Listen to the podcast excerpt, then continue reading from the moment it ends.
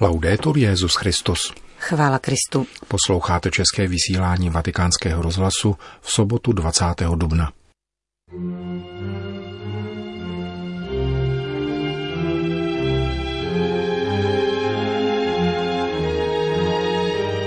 Vidět v Ježíšově kříži všechny kříže světa. Za to prosil papež František v modlitbě, pronesené na závěr pobožnosti křížové cesty u římského kolosea. V druhé části pořadu vám přiblížíme dílo jednoho z největších tvůrců sakrálního umění, renesančního malíře Antonella da Messina. Od mikrofonu přejí příjemný poslech Johana Bronková a Milan Glázer.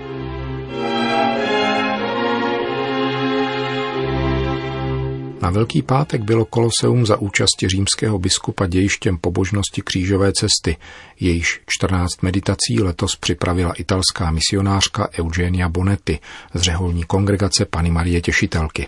Čerpala přitom ze zkušeností svojí služby mezi imigrantkami, které se nezřídka stávají obětí pouliční prostituce. Jen v Itálii je jich 100 tisíc, z nichž 37 tisíc je nezletilých. Přibližně 15 tisíc věřících se tedy včera večer sešlo v místě, kde během prvních třech staletí našeho letopočtu podstupovali mnozí muži a ženy mučednictví. V neopakovatelné atmosféře zde rozjímali o umučení prvního svědka víry. V závěru velkopáteční křížové cesty pronesl papež František promluvu, kterou vám přinášíme v plném znění. Signore Gesù, aiutaci a vedere nella tua croce tutte le croci del mondo. Pane Ježíši, pomoz nám vidět v tvém kříži všechny kříže světa. Kříž lidí hladovějících po chlebu i lásce. Kříž lidí osamělých a opuštěných, dokonce i od svých dětí a příbuzných. Kříž lidí žíznících po spravedlnosti a pokoji. Kříž lidí, kteří nemají oporu ve víře. Kříž lidí starých, kteří klesají pod tíhou roků a samoty kříž migrantů, kteří nacházejí zavřené dveře kvůli strachu a srdcím, jež jsou obrněna politickými kalkulacemi. Kříž maličkých raněných ve svojí nevinnosti a rizosti. Kříž lidstva potácejícího se v tmách nejistoty a temnot kultury pomíjivosti. Kříž rodin rozdělených zradou, svody zlého či vražednou lehkomyslností a egoismem kříž zasvěcených osob, které se neúnavně snaží vnášet do světa tvoje světlo a jsou odmítáni, vysmíváni a ponižováni. Kříž tvých dětí, které v tebe věří a ve snaze žít podle tvého slova, jsou marginalizováni a skartováni dokonce od svých příbuzných a vrstevníků. Kříž našich slabostí, našich přetvářek, našich zrad, našich hříchů a mnoha našich nesplněných slibů. La croce della tua Chiesa che fedele al tuo Vangelo fatica a portare il tuo amore perfino tra gli stessi battesati. Kříž tvojí církve, která věrna tvému evangeliu přináší tvou lásku s námahou dokonce i pokřtěným. Kříž církve, tvojí nevěsty, která je neustále napadána zevnitř i zvnějšku. Kříž našeho společného domu, který chřadne před našima sobeckýma očima oslepenýma chamtivostí a mocí. Pane Ježíši, oživ v nás naděj z mrtvých stání i tvého definitivního vítězství nad veškerým zlem a veškerou smrtí. Contro ogni male e ogni morte. Amen. To byla slova papeže Františka v závěru křížové cesty v římském koloseu. Připomeňme, že v Koloseu vedou každoročně na Velký pátek večer novodobí papežové pobožnost křížové cesty – Prvním z nich byl Pavel VI.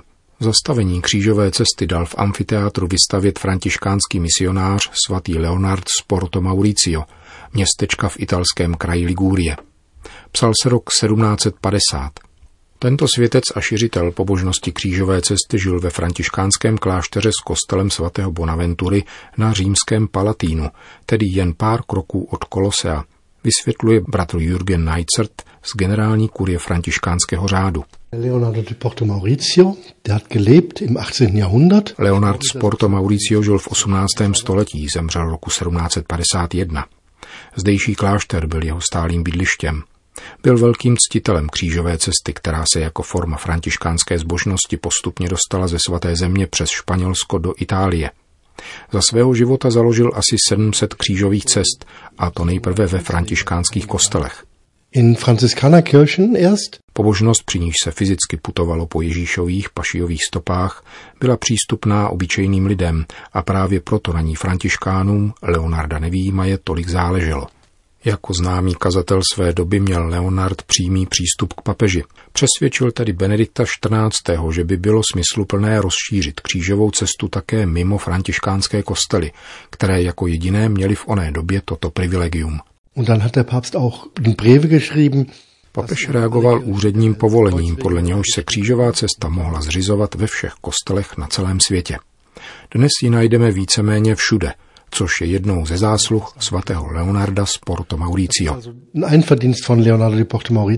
Vysvětluje františkánský bratr Jürgen. Koloseum, největší stavba, kterou po sobě římané zanechali, se sice v barokní době považovala za posvátné místo a svým způsobem za relikviář, protože byla za starověku dějištěm mnoha mučednictví.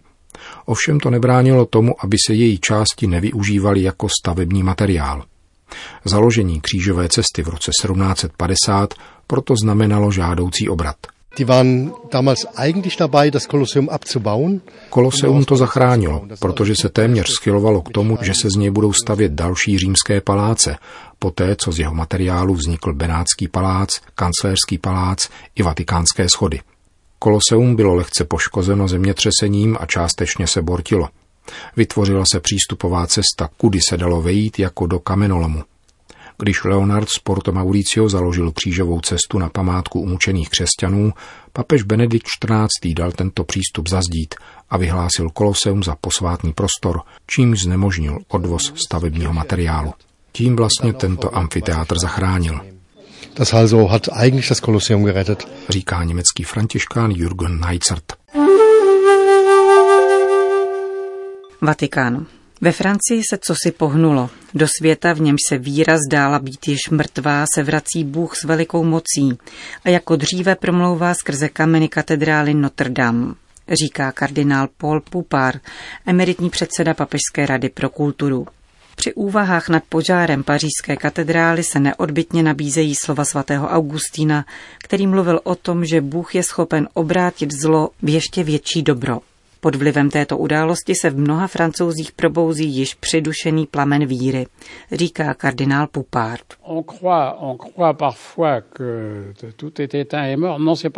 Někdy se nám zdá, že v lidech již všechno vyhaslo, ale to není pravda. Zůstala malá jiskra, která může všechno zapálit. Bůh, který se zdál být v této postmoderní kultuře již téměř nepřítomný, se vrací s velikou mocí. Z paměti, z představivosti těch milionů lidí již nikdy nezmizí obraz katedrály Notre Dame. Dotkl se všech, včetně nevěřících. A v srdci každého člověka se něco probudilo, jakýsi plamen. Šok je tak hluboký, že ačkoliv nás mnohé věci rozdělují, všichni se náhle vracejí k tomu, co je nejpodstatnější. Katedrála Notre Dame je totiž Biblí vetknutou do kamene. To, co je neviditelné, se v ní stává dostupné našim očím – a ti, kdo na to hledí, ačkoliv jsou třeba daleko od církve, se vracejí k tomu, co je nejdůležitější. V tom spočívá zázrak katedrály Notre Dame. Euh, 89-letý kardinál přiznává, že to, co se nyní děje ve Francii, může přirovnat jedině ke své zkušenosti za druhé světové války. Tehdy také spěchali všichni francouzi do katedrály Notre Dame, dokonce i nevěřící a antikatoličtí socialisté. Ve chvíli zkoušky všichni hledali pomoc u naší paní, vzpomíná kardinál Pupár.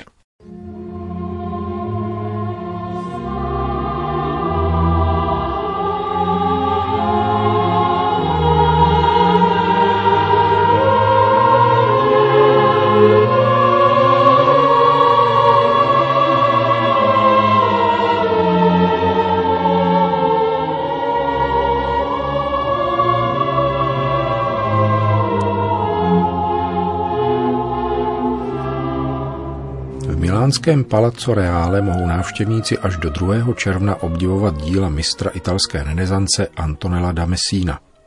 Do lombardské metropole bylo svezeno 19 z celkem 35 zachovaných děl tohoto sicilského malíře, žijícího v letech 1430 až 1479. V jehož díle se v jedinečné syntéze snoubí bravůra vlámských malířů s italským humanismem, smysl pro detail a dokonalá technika s vyjádřením nálad, povahových rysů a jedinečných nahodilostí, díky nimž před divákem zobrazené postavy nebývale reálně ožívají.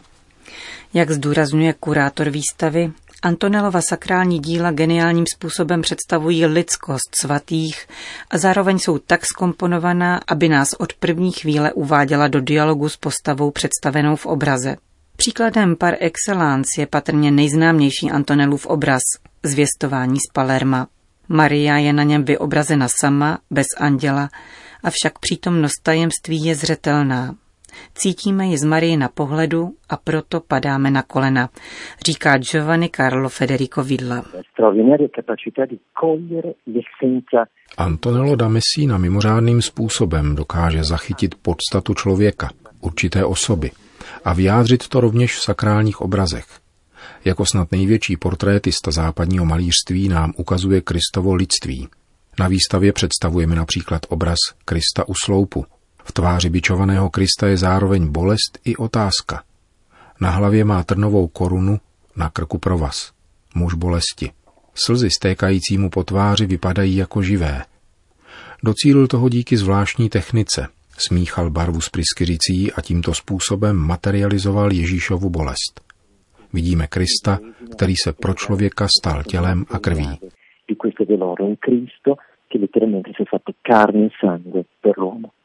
Právě malířova schopnost vystihnout záchvěvy duše nepřestávala fascinovat ve všech epochách.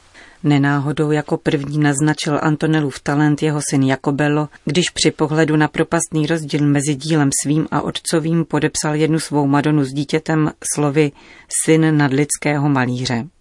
Navzdory nevelkému počtu zachovaných děl patří Antonello da Messina bez sporu mezi největší umělce všech dob.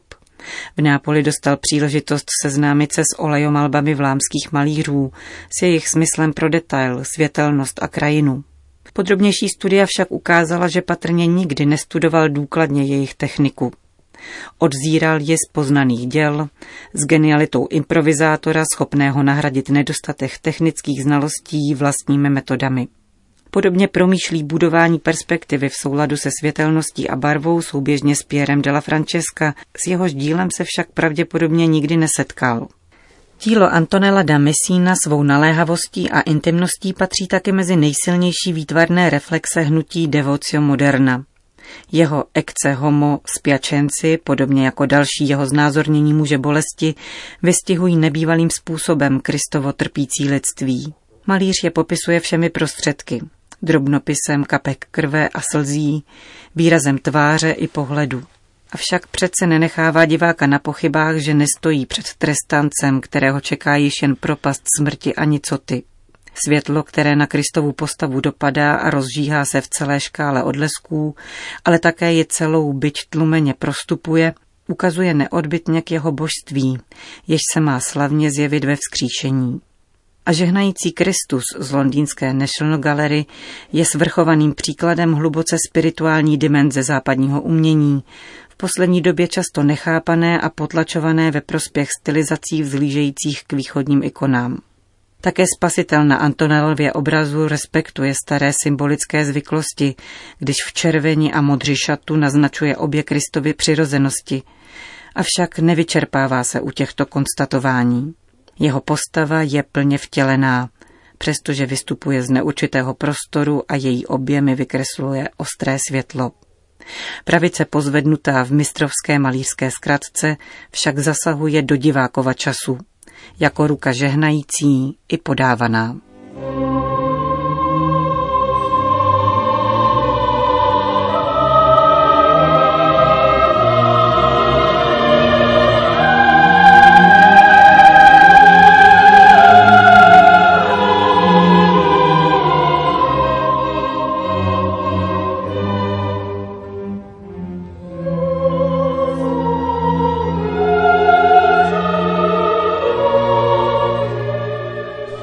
české vysílání vatikánského rozhlasu. Chvála Kristu. Laudetur Jezus Christus.